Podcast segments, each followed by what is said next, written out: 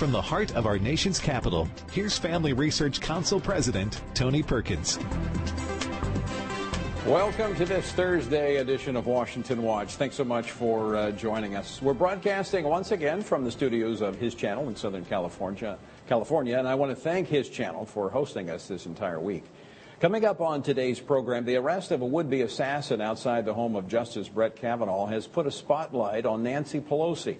She is refusing to advance a measure that would increase security for justices. I was on the floor asking me for unanimous consent to move the Supreme Court security bill that was passed by the Senate by 100 votes, and it was denied. That was House Republican leader Kevin McCarthy earlier today. The growing threat to the justices and the lack of action by the Biden Justice Department and the Democratic controlled Congress is raising questions about their motivation.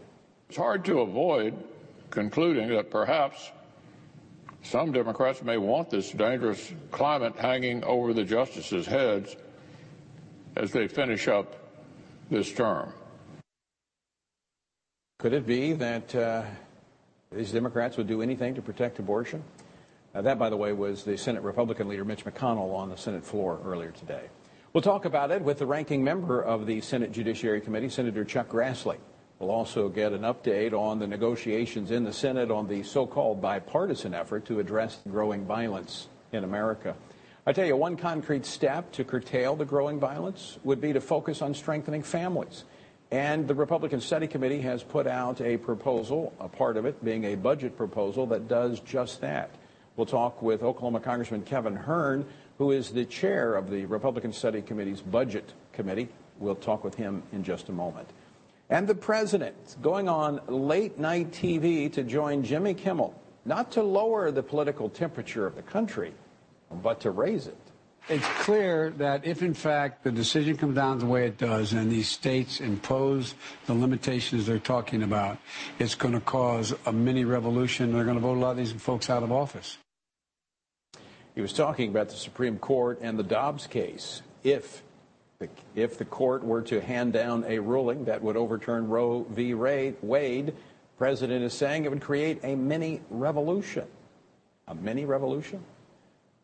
Uh, that's pretty strong rhetoric. I'm going to talk about that, and we'll take a look at Tuesday's election results that are not painting a pretty picture for the radical left and their agenda. FRC's Actions Brent Keilen will join me for that conversation. And finally, uh, this weekend, Baptists from around the country, Southern Baptists that is, will be converging to where I am right now, Anaheim, California, for the annual meeting of the nation's largest Protestant denomination. Now, the big focus will be how they address the recent report on sexual abuse within the Southern Baptist Church. The report was the product of an independent investigation by a firm called Guidepost Solutions.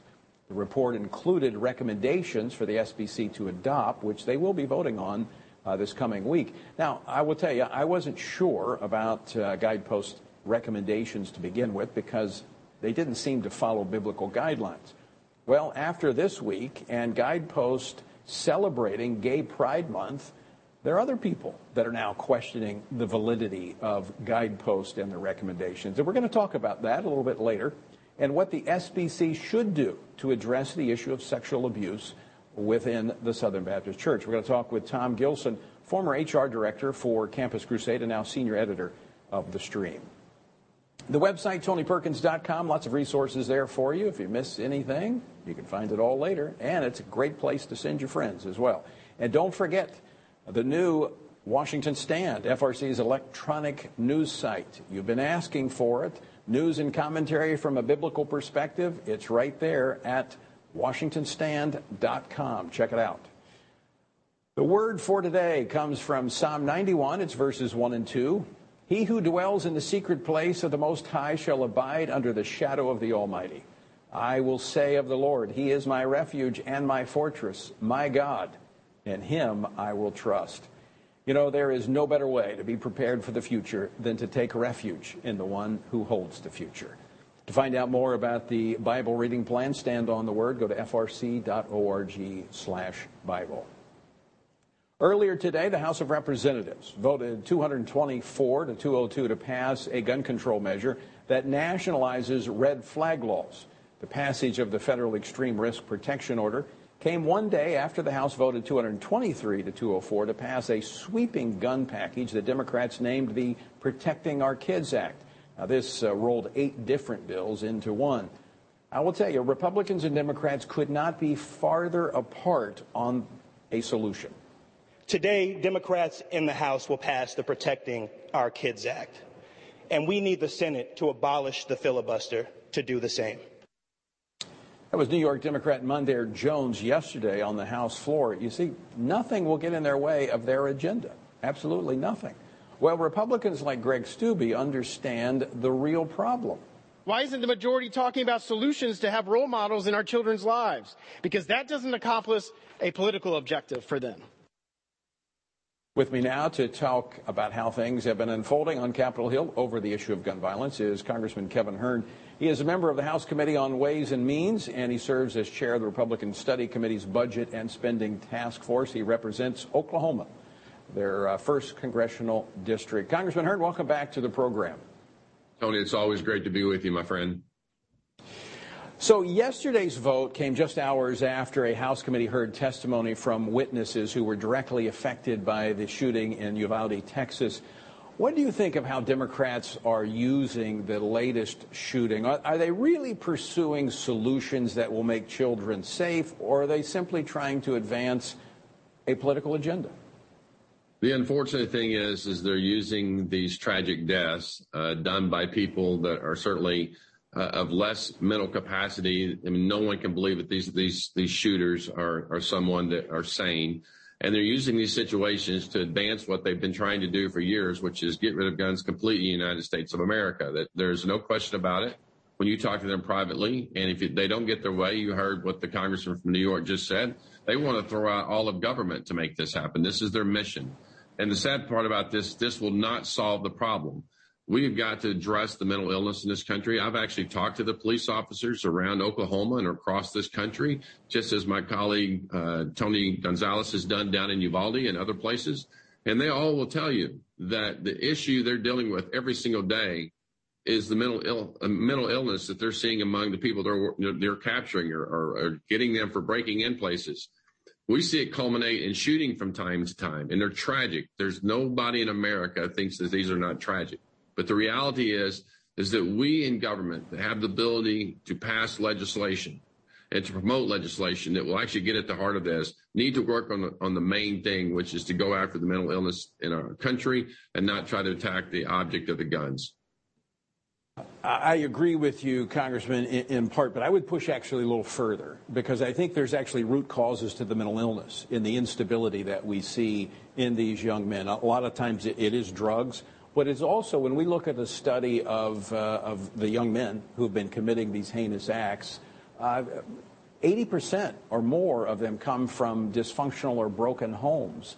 And, and these are issues not necessarily the government can address, but the government can quit being a problem in crowding out families and crowding out the faith community that really has solid solutions. Well, and, and you're exactly right. And you mentioned I'm the budget chairman was last year and again this year with the Republican Study Committee. The budget we put out last year was the most pro-life budget in the history of any budgets ever produced in, in Congress. This year is even more so, more pro-life, more pro-family with 23 pro-life bills. You know, I, I have always been a promoter of strong families. I, I think that's the core of our problem. You heard my colleagues talk about it yesterday and today about restoring the family union unit.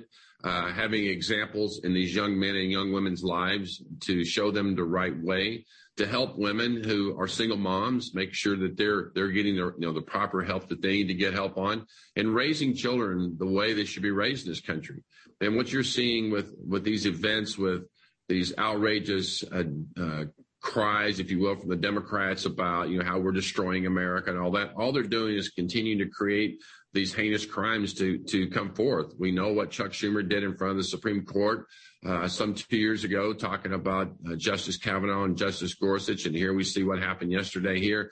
We've got to stop this narrative and get to solving problems in America. That's what the American voters are looking for, and that's why the House this fall will turn back to the Republicans, and we're going to be in charge, and we need to make sure we, we take this country back to the right place it needs to be. Well, let's talk a little bit about the uh, the budget proposal, the budget and spending task force that you chair with the Republican Study Committee, because I, I think this is a very good exercise. Because right now, as you said, the Democrats are in control, so this isn't going to see the light of day. But I do think it's very instructive because I think this is putting it out to the American people what the priorities will be if the Republicans take control in the fall. So, uh, highlight some of the elements of this proposal that will address the issues you talked about in terms of the, the, crowding out that's been taking place by the federal government when it comes to the family, when it comes to the faith community, and, and in many ways marginalizing those important elements of uh, family formation and society as a whole. Well, certainly in our budget, we, look at Title X, which is the funding from the federal government that goes to help uh, for health health clinics around the country that, will not be used for abortions around this country. Uh, you know, if you look at 73 million abortions since 1973, uh, since the Roe v. Wade decision, and if you assume that half of those were men, half women, and each had a child, we're talking about we're missing in this country some 100 million people in our country, a third again as large as our population. People that could be producing, could be families that could, you know, be, you know, growing our economy, uh, people that be, be productive, uh, that would care about the sanctity of life. Uh, and so in our bill, we talk about the heartbeat bill that there are no abortions can be performed at heartbeat, at conception, at 15 weeks. We do everything we possibly can that build, bills that have been created and submitted by members of Congress to protect life and protect family all the way up until birth and after birth and beyond. And then when you look at yeah, when you look at this, this is really the impetus of if you don't protect life, then you really don't have a country. And that's what you're playing right. my colleague Dan Bishop's uh, uh, statements on the floor. And that's exactly what he was talking about. If we don't get back to the core, who we are and what we are as a nation, we will have no nation. Right. And one of the elements of uh, the proposal is something that we, have heard about for a long time. We addressed it uh, somewhat in uh, during the Bush administration but that is the marriage tax penalty. But because again, government in its fiscal policy and is, is, is discouraging the very thing that we need. And so you address that as well in your budget proposal. We do. Uh, I, have been in Congress three and a half years. I sit on now the Ways and Means uh, Tax Policies uh, Writing Committee, so I'm, in, I'm, I'm doing that as well. And one of the things the Tax Cut and Jobs Act did with tax policy, it made it neutral. So it wasn't a penalty anymore. We've got to move beyond that to reward families to stay together, to work things out and take the tough decisions, show your children and your family members that, you know, not everything is going to be great. And so that we can work together, keep the family units together, lower the divorce rates, stop the dependency on the federal government. I've, I've seen that firsthand my entire life growing up. And, and the reality is, is we can do better. And then when you look at what's being taught in our schools, how our kids are being educated yes. with critical race theory, taught that they're racist from birth. I mean, who does that? But a nation that's trying to destroy the future and become a socialist nation, as the Democrats are putting forth. And we saw You're a great, right. we saw a great tell on that in Virginia and, and changing that direction. And we're going to continue to move forward in that as well. Congressman Hern, always great to see you. Appreciate your leadership on Capitol Hill, and uh, thank you for coming on Washington Watch today. Thanks, Tony. Have a great evening. All right, uh, Congressman Kevin Hern of uh, Oklahoma. Great guy. All right, coming up, more on the debate over gun control. We're going to go to the Senate next. Don't go away. More to come. Join Family Research Council on an exciting two year journey through the Bible. FRC's Stand on the Word Bible reading plan helps you to dive deeper into the nature of God and how His Word speaks into the cultural issues of the day. God has given us the Bible as a way to understand the world. By studying the Bible, we can see God's plan unfold throughout the past and be encouraged by how the truth of Scripture is still relevant in our current day and will be into the future. The Stand on the Word reading plan engagingly and thoughtfully takes you through the daily scripture to help you stay grounded in God's truth. You can start this reading plan with Family Research Council today. When you sign up, we'll text you every Sunday with daily passages and questions that help prepare you for conversations with your family and friends. Visit frc.org/bible to begin this journey through the Bible today. Although most Americans believe they have a biblical worldview, studies show that most of our friends and neighbors, including those who attend church, don't think about the day's moral and cultural issues through a biblical lens.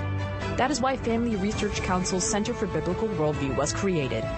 The center serves to help Christians understand the importance of Scripture, why it must be authoritative, and how it can equip believers to advance and defend the faith in the workplace, in schools, in their communities, and in the public square. The experts at FRC Center for Biblical Worldview provide resources to help prepare believers to give a scriptural answer to our culture's most pressing questions. Access these free resources at frc.org/worldview.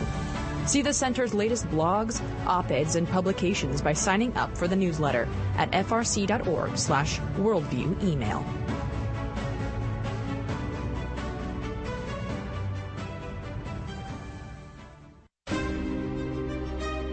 Want to be able to stay up to date on conservative news?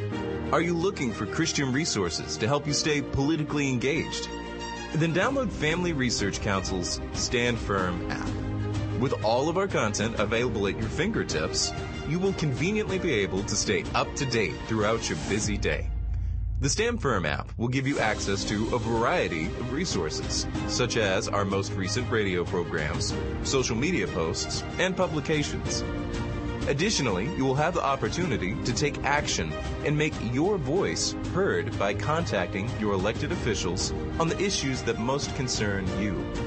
Visit the App Store on your smartphone or mobile device and search Stand Firm to download Family Research Council's official Stand Firm app. Again, search Stand Firm and download the app today.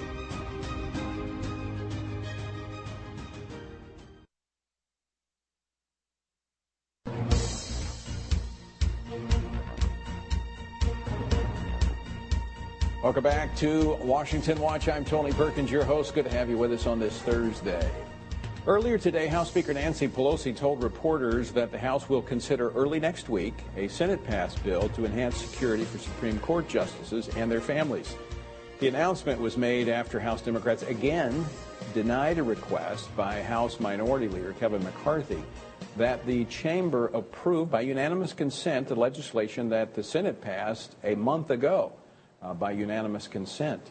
Now, of course, I would think they would want to hurry and pass this, given the fact that we've had the arrest of a uh, would-be assassin outside the home of Justice Kavanaugh, and the inflamed rhetoric that have come from Democratic leaders. Now, this was uh, this has been a year or so ago, uh, actually about two years ago.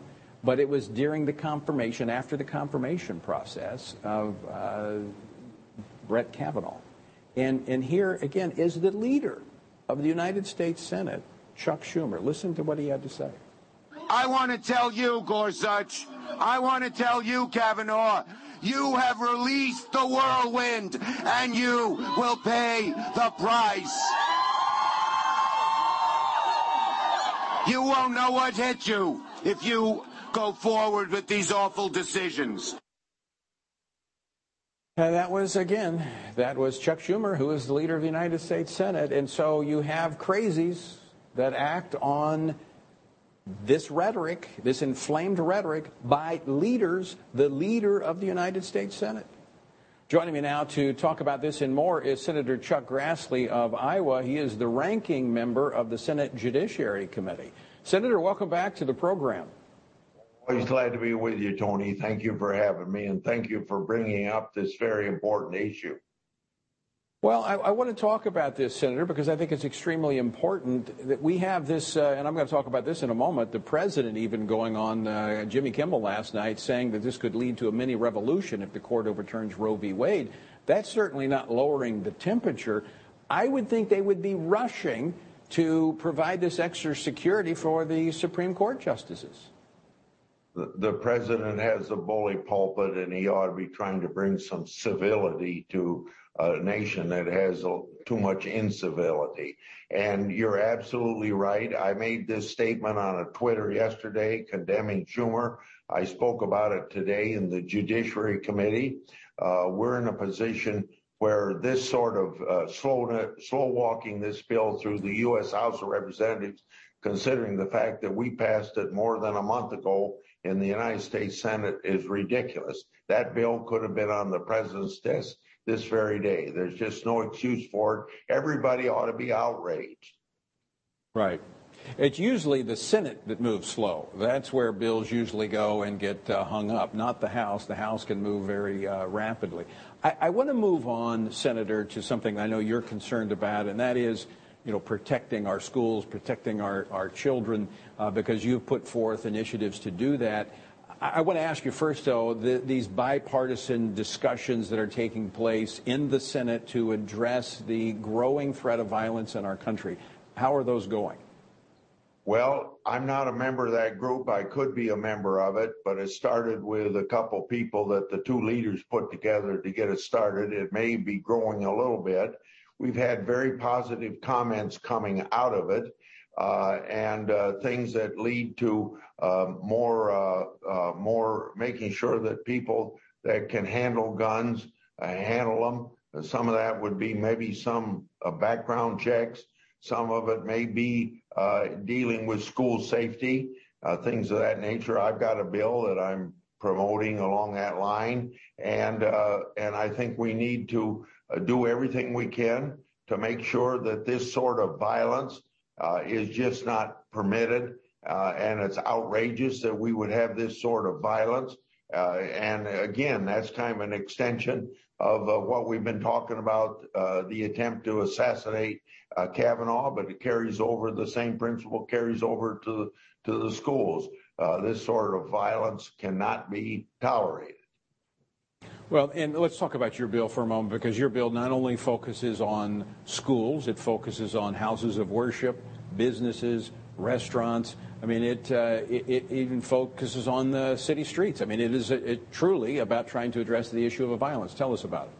Well, I call it the Eagle Bill because it's named after the ma- mascot of the Parkland, Florida High School, where it's uh, where uh, the, the, in 2018 where there was violence used and deaths caused. I talked to the parents at that time to draw up the bill, and I uh, had a parent in my uh, office within the last month uh, saying how can they help move that bill. It's kind of a non-controversial bill. Uh, at least it, it it should be. There's one or two senators holding it up. I don't want to name those senators, but I don't think they have a good reason for doing it. And it ought to pass separate from the the discussions that are going on, but it could also be a part of that. And what it does is it builds on a program that the Secret Service has had for the last uh, 20 some years, and it w- uh, and they're very good at training people to recognize people that uh, can be a troublesome or danger to society as a whole, and it brings in it into the schools and the churches and other places so we can uh, identify these people and intervene so we don't have the problems that we have. So it's it's more of a a, a, a very isolated surgical approach to dealing with the problem and not treating everyone like a criminal and taking away their Second Amendment rights, which is being proposed by the Democrats. Yes, uh, I think that we're going to be fortunate enough, at least up till now, that if we get an agreement, that uh, Democrats are not asking to, well, some Democrats are, but I hope the Democrats that are negotiating with the Republicans on this issue of a package for school safety and uh, gun responsibility uh, that they aren't talking about doing away with the whole class of, of guns because that would be violating the First Amendment, or I mean the Second Amendment. And do you realize that just recently uh, in uh, California, uh, there was a court case that said that it was a violation of the Second Amendment when they said people under 21 years of right. age could buy a gun. They, they, they, seem to see the Constitution as an obstacle rather than a guidepost. Senator, always great to talk with you. Thanks so much for coming on, Senator Grassley. Appreciate I'm it. I'm glad to be with you, Tony, anytime. All right. Senator Chuck Grassley of Iowa, the ranking member of the Senate Judiciary Committee. Don't go away when we come back. The president on Jimmy Kimmel raising the political rhetoric and the temperature of the country. That's next. Most of us have at least one friend or family member who is pro choice or have engaged with someone who doesn't share our pro life views. As Christians, we are called to defend the weak and to speak truth in love. When we advocate for the unborn, we must do so in a way that is both honest and loving. At Family Research Council, we recognize the inherent dignity of every human life, from conception until natural death. The value of human life is not conditional upon its usefulness to others or an arbitrary evaluation of a person's quality of life. Rather, the value of human life is unconditional because God, the author of life, has created all humans in his image. FRC's Center for Human Dignity exists to give a voice to the voiceless by helping others speak up for those who cannot speak for themselves. Access our free resources at frc.org/life so that you can address abortion, human trafficking, pornography, and more. Attention university students, do you feel called to promote faith, family, and freedom in public policy and the culture? Are you hoping to grow in Christian leadership? Then join Family Research Council for an unforgettable internship. FRC's 12 to 15 week internship program is designed to educate university students who are passionate about public service and who believe that a biblical worldview is necessary for government to serve the people and for culture to thrive. As an intern, you work alongside FRC's experts who will invest in your personal and professional development as you prepare to make a kingdom impact in the world. This paid internship offers free housing in DC, allowing you to experience community with other faithful conservatives in the nation's capital. For more information and to apply, visit frc.org slash internships. That's frc.org slash internships.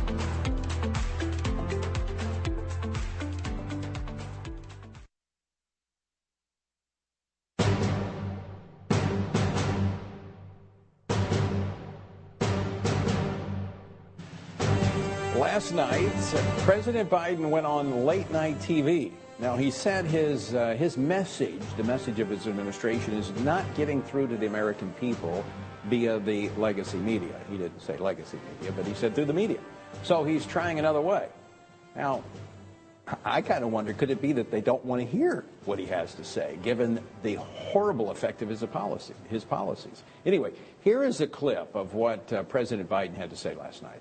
It's clear that if, in fact, the decision comes down the way it does and these states impose the limitations they're talking about, it's going to cause a mini revolution. They're going to vote a lot of these folks out of office.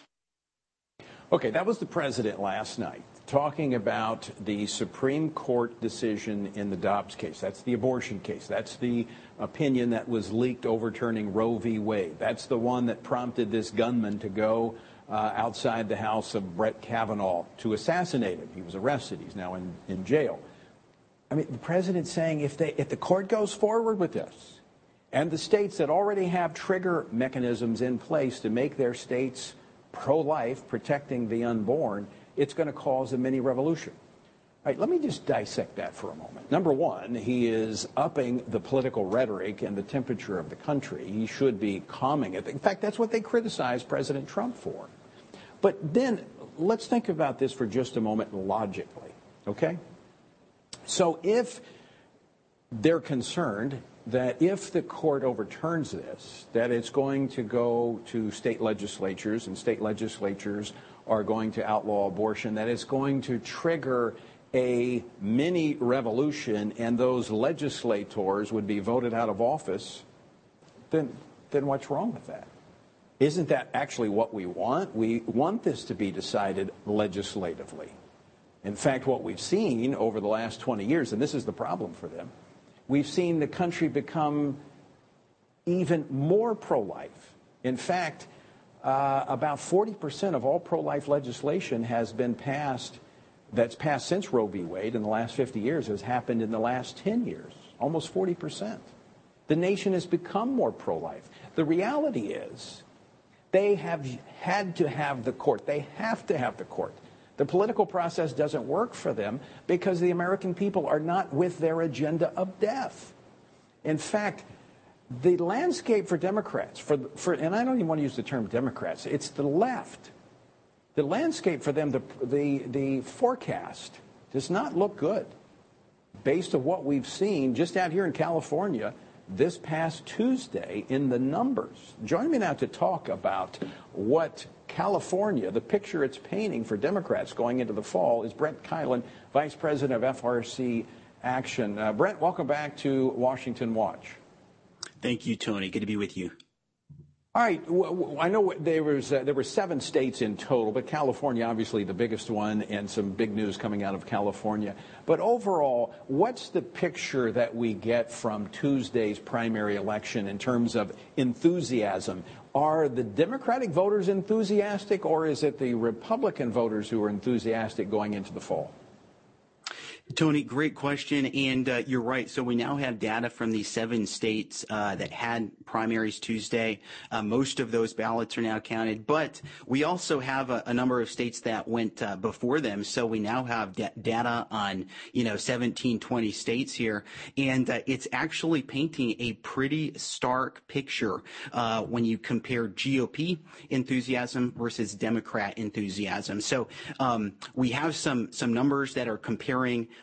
what was the turnout this year, 2022, this midterm, versus uh, four years ago, 2018, which was the last midterm, and um, just breaking out the percentage when you put GOP and, Democrat side by side. And uh, Tony, in almost all of these states, all except for one, in fact, um, there's a decided edge for a Republican in terms of enthusiasm. And let me just give you a few highlights from the data that we have so far. If you look at uh, a state like Ohio, uh, which you know often has been called a, a swing state, Back in uh, 2018, Republicans made up, made up 55 percent of the uh, of the uh, primary turnout. When you fast forward this year, 2022, that's up to 68 percent. So that's over two thirds. Wow side by side with Democrats. You look at West Virginia four years ago, um, it was a Republican percentage of the turnout was 46. This year it was up to 65, almost a 20 point jump. And then Georgia, huge swing state there. Uh, four year, years ago, Republican percentage was 52%. This year it was 62. And Tony, I could go on and on, but if you, if you uh, do the math and just add all of these, uh, 17 states that we have good numbers for so far, uh, Republican turnout has been up, 36% uh, combined, Democrat turnout has gone down 3% overall. So you just, it's a, it's a huge, huge edge so far in terms of uh, which bases fired up in these primaries. And, and, that makes a huge difference in terms of who has the enthusiasm, who has the momentum. And I think what is depressing Democratic voters are the policies of the Democratic Party as they've been hijacked by the radical left. And we're seeing it at the pump. We're seeing it on the grocery store aisle. We're seeing it everywhere. And it's, uh, it's going to be a drag for the Democrats going in uh, to the midterm election because all they focus on is their radical social policy. Uh, Brent, we're out of time, but uh, always great to see you. And, and uh, keep tracking those numbers because we're going to be talking a lot about them in the, uh, the weeks and months ahead. Sounds good, Tony. Appreciate it. All right, folks, stick around because coming up, the Southern Baptist who will uh, they'll be gathering right here where I'm at in uh, Anaheim, California. They'll start coming in this weekend for their annual convention. They're the largest Protestant denomination in the country. They're going to be taking on some uh, significant issues. And we're going to talk about it on the other side of the break. So don't go away. A lot more Washington Watch to come right after this.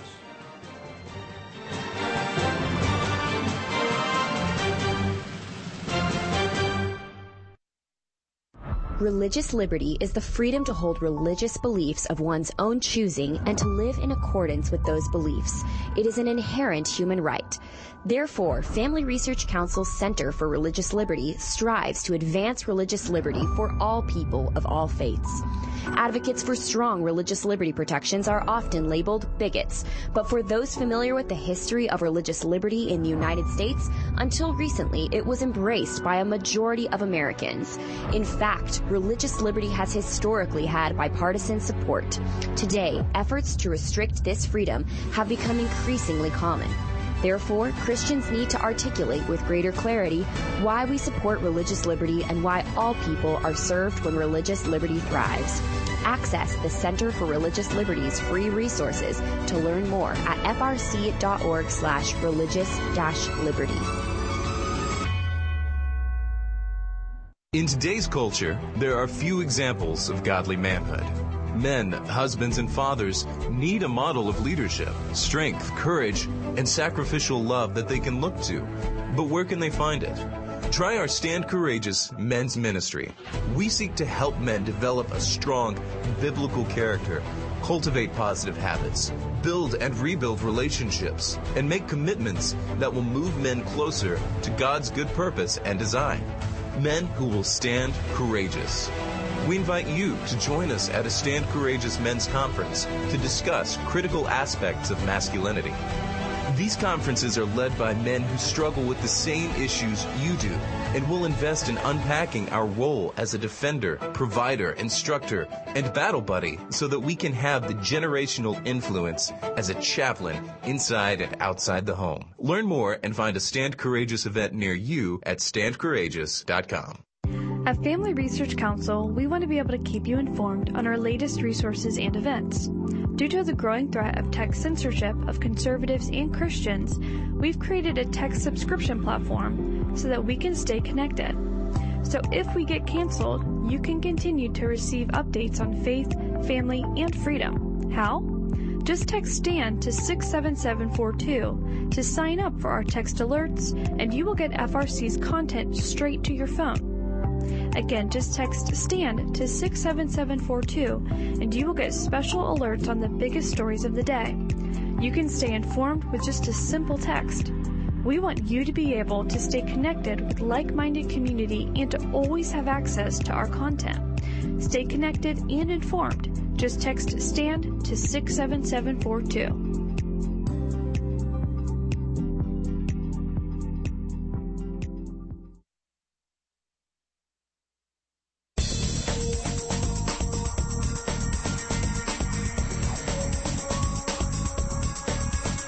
Washington Watch, and I'm Tony Perkins. As I mentioned, we've been broadcasting this week from Anaheim, California, in the studios of uh, his channel. Well, next week, the Southern Baptist Convention, the largest Protestant denomination in the country, will hold its annual meeting right here in Anaheim.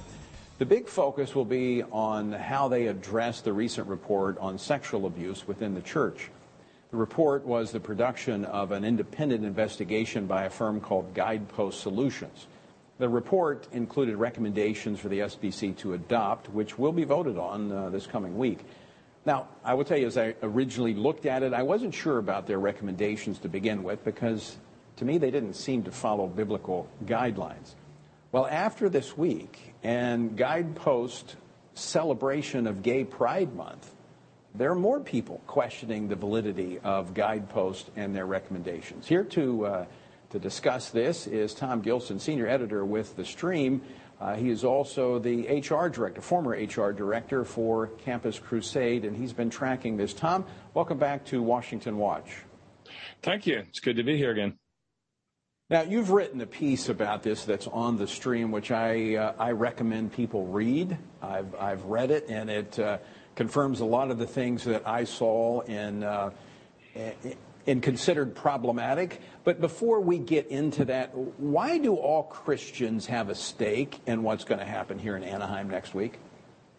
Well, there's a couple of reasons. One of which is that the Southern Baptists is they're the big they're the, the huge denomination. They're the ones that, as Southern Baptists goes in a, in a great sense of the of the term, that so goes American evangelicalism. They represent us. They are the ones on whom our reputation rests.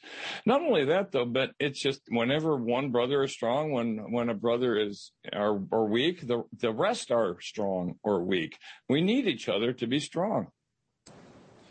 Now, before we get into the specifics, I, I want to state at the outset, uh, just as you do in your piece, which, by the way, folks, you can read it if you go to tonyperkins.com. You can follow the links over to the stream. Um, I as you lay out in your piece, you've had to deal with sexual abuse uh, in the church I have as well, yes. directly. I've had to investigate, I've had to confront it. Uh, and there's a biblical model to do that.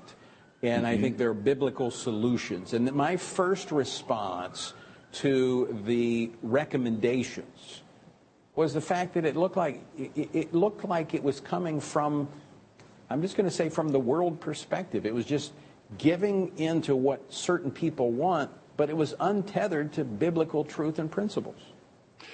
Yeah, I would say so. There's a, a lack of due process, which is not just an American jurisprudence principle. It, it came from biblical sources. It has uh, it, it sets up a very strange organizational structure where authority does not align with responsibility and vice versa. There's almost, as you said, it, it's almost like they're complying with the world's the world's centering on sex. The, the yeah. they're asking for the Southern Baptists to set up a national authority to be tracking sex offenses and to be keeping a list of sex offenders. And uh, you know we could define those more carefully, but that's essentially what they're asking for. They're they're focusing in on sex as if that were the one thing. I have dealt with sex abuse in the church, but in that same church, we also had a case of embezzlement. If a pastor had been the one who'd done the embezzling, it would have been, well, maybe not quite, but almost as, as bad, almost as painful. These things, it, it's strange that they pick that out, but that's the way our culture is going. It's all about sex. But right, and, and you point that out that. in your, you're right, and you point that out. I, I want to just quote from your piece which calls the credibility of Guidepost Solutions uh, into question. Guidepost Solutions just recently tweeted its proud alliance with our LGBTQ plus community. That is, they tweeted their proud support for sexual sin. They're advising the SBC on how to deal with sexual sin while simultaneously celebrating sexual sin. It throws their entire credibility into question and that's being charitable, you write. It may explain, however, why they would want to put sex on center stage in the SBC. I could not have said it better myself. You are absolutely right. Well, thank you. And of course, it is a big deal. Sex abuse is it, it is racking the church. It's too many churches are covering it up. We are dealing with it wrong. It shouldn't happen in the first place. People are being hurt by it. It does need attention, but it's uh, the way that they're approaching it. I think is imbalanced, focused the wrong way places. I think it is a symptom of one, one element is a lack of church discipline. We are afraid to discipline people in our churches today. Too many pastors are afraid people will leave. They're afraid what people will say. And, and the media has stoked this sexually uh, saturated environment. And then they wonder when people do these things. And I, I am with you 100%. percent mm hmm It's wrong. I've had to deal with the fallout of it. I understand. And we are, we want justice for those who have been uh, victims of this but we want real solutions, just like the debate that's happening in Washington right now over violence. You know, it's all focusing on an instrument and not the heart. And I think we've got, in the church, we have to be, I think, quite frankly, I just think we have to not listen to the culture and to those uh, voices out there that are trying to tell us how to do our business, and we need to go back to Scripture. I was talking right. to some in the SBC leadership I think that's part of how we got into this problem. They were listening to lawyers who were giving them legal advice based upon the current legal environment rather than letting Scripture guide us exclusively in the direction that we should go. That's right. And it's clear in Scripture that, first of all, it's wrong. Secondly, the, the cover up approach that so many people take with so many churches are covering it up. They're, they're doing it in many cases, quote, for the sake of the ministry, that we don't want to harm the ministry's reputation, but they're actually harming the ministry uh, through allowing sin to fester. They're not doing the perpetrator any good because that person actually needs the consequences that will lead them toward repentance. And I can't even begin to tell you how much harm that does to the victim as well. It's, right it needs to be dealt with locally. But, but, but Tom, you also point out that it, it does need to be corrected, not covered up. But the second principle you lay out in your piece is that we seek correction and restoration. I think that is a that is a very critical component that, frankly, I think has been lost in this whole discussion. There's so much retribution out there, so many recriminations. There's, I've got a very good friend who has come through one of these situations and, uh, where he was the, the guilty party and has been restored and is in very fruitful ministry. That's possible. And isn't that what Paul writes about in isn't that what Paul writes about, though, in Corinthians? Isn't that the goal of the church discipline, is to see people restored to fellowship? That's right. It's the same in all of the church discipline uh, places. Matthew 18, 15, 17, it says, Go to your sin, and if he listens, you have won your brother. In uh, Galatians 6, it talks about if, if anyone's caught in a sin, restore such a one in a spirit of humility. It's about restoration, not uh, not beating the person up. But I, I that doesn't mean to... you let it go. No, I, I, you can't let it go because it festers right. and it becomes a cancer, and, it, and, and, you will find from that you will have other problems. Because if you compromise in this area, you will compromise in other areas. You're absolutely Indeed. correct. It cannot be, go unaddressed, and I think that is a part of the problem that we've had. But I want to go back to, to that first point about not covering it up because some uh, have suggested that the executive committee was covering it up with a secret list.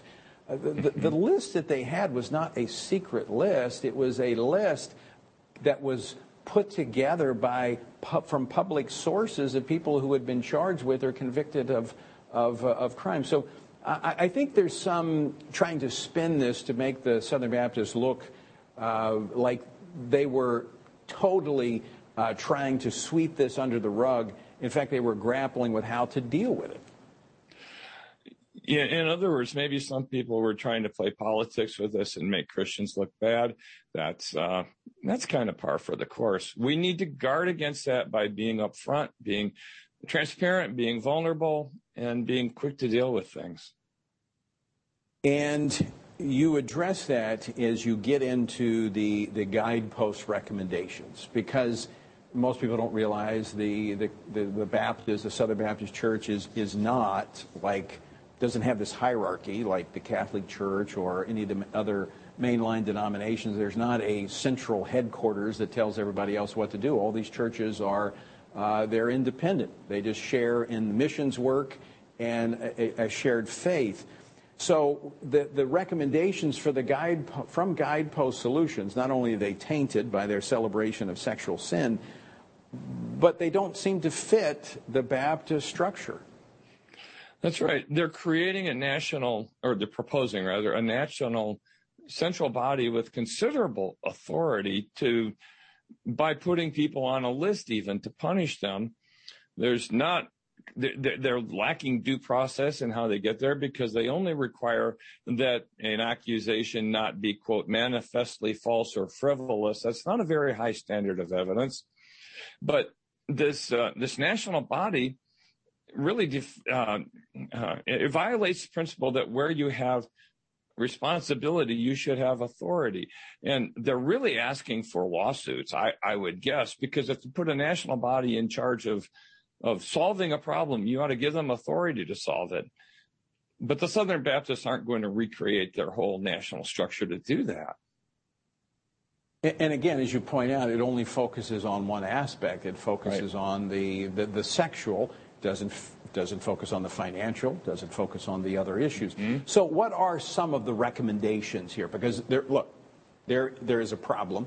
There's a problem in our mm-hmm. society, there's a problem in the church. The church should be the first to deal with it, I believe. I believe we should model, we should lead the way in dealing with sexual sin and it, I, I, think it hurts our witness. It hurts our ability to do the work that God has called us to do. So, what are some of the practical steps you think the Southern Baptists should take this week out here in uh, Anaheim, California? Well, first of all, I'd say they need to vote, vote down this recommendation. I don't know how much of it can be split out. I don't know if if the vote is uh, you know accept or reject on, on en masse, but they uh, the attention to the problem is fine, but the what I would do in the Southern Baptist Church is I would set up some, uh, I would recommend a ministerial approach where they have ministerial support to local churches, giving them help when they run into one of these problems. When we ran into this in the Southern Baptist church that I was a part of, we had help. Um, you're not supposed to be good at this, by the way. The, if if a church is inexperienced in dealing with sexual sin among their pastors, that's a good thing not to have experience. So they they should give ministerial support, but it should be biblically based, and it it should not have the authority uh, that that's attached to this proposal. You know, I I, I think part of um, this should be something that's taught in seminaries. Uh, mm-hmm. I, I, think that I, I do think, given the culture and given where we are, that we need to focus on number one prevention. We need to be talking about good policies. You know, and I, and I think about this when how the media mocked uh, former Vice President Mike Pence because of uh, the policy he has, which many of us have. We're not going to go and have uh, a meal with a female alone. We're not going to travel together. We have that policy at Family Research Council. We don't do that. Uh, you know, but the, the culture mocks it. But that's a part of our steps of preventing this type of thing. So there's some very practical steps I think you take, number one, to prevent it, but then to prepare to know as to, to be able to, to identify it and then to address it from a biblical standpoint, not from the culture standpoint and the, their quote unquote standard of ever changing justice, but the unchanging truth of God's word. That's right. And it, it would certainly help if they had teaching uh, throughout the, the denomination, seminaries, and conferences. However, that they, they get the word out to their churches, there needs to be teaching on how to handle these kinds of things from the very beginning. And, um, you know, especially with an emphasis on how bad it is to cover up, but also yes. what you do when you're in that hard, hard, hard uh, crisis of conscience over what do I do with this person whom I have respected and loved, but now I have to confront. There needs to be help with that. There needs to be some prior guidance that kind of thing. And then someone to come alongside when the church needs that assistance. Those are the right. kinds of things that'll practically be helpful. I, I right. would say from my experience. And the counselors that are needed to help those victims that uh, are involved in this as well. I think exactly. you've got two people. You've got to deal with those who committed it and those who were the victim of it. Both need to be restored spiritually yes. and, and emotionally uh, because they carry tremendous scars and weight uh, from that. Tom, great piece. I, am going to hmm. encourage all the messengers going out, uh, to, or coming out here rather, uh, to mm-hmm. read that uh, before they show up here. Thanks so much for joining us today. Always great to see you, and thanks for the work you guys do at the stream. And thank you. And, and folks, look, um, this is a problem in our culture. And, and it is something we have to deal with. And I think the church should lead the way, but I think it should do the right thing. And they shouldn't be taking information from an organization that is promoting and celebrating sexual perversion. And that's what Guidepost is doing. The Baptists would be good to reject these recommendations and come up with biblically based and biblically sound recommendations.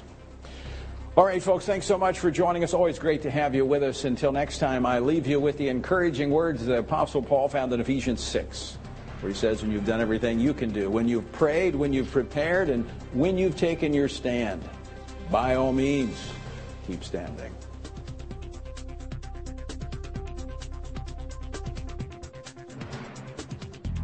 Washington Watch with Tony Perkins is brought to you by Family Research Council and is entirely listener supported. Portions of the show discussing candidates are brought to you by Family Research Council Action. For more information on anything you've heard today, or to find out how you can partner with us in our ongoing efforts to promote faith, family, and freedom, visit TonyPerkins.com. Also, to leave a comment about Washington Watch, call our watch line at 1 866 372 7234. That's 1 866 372 7234.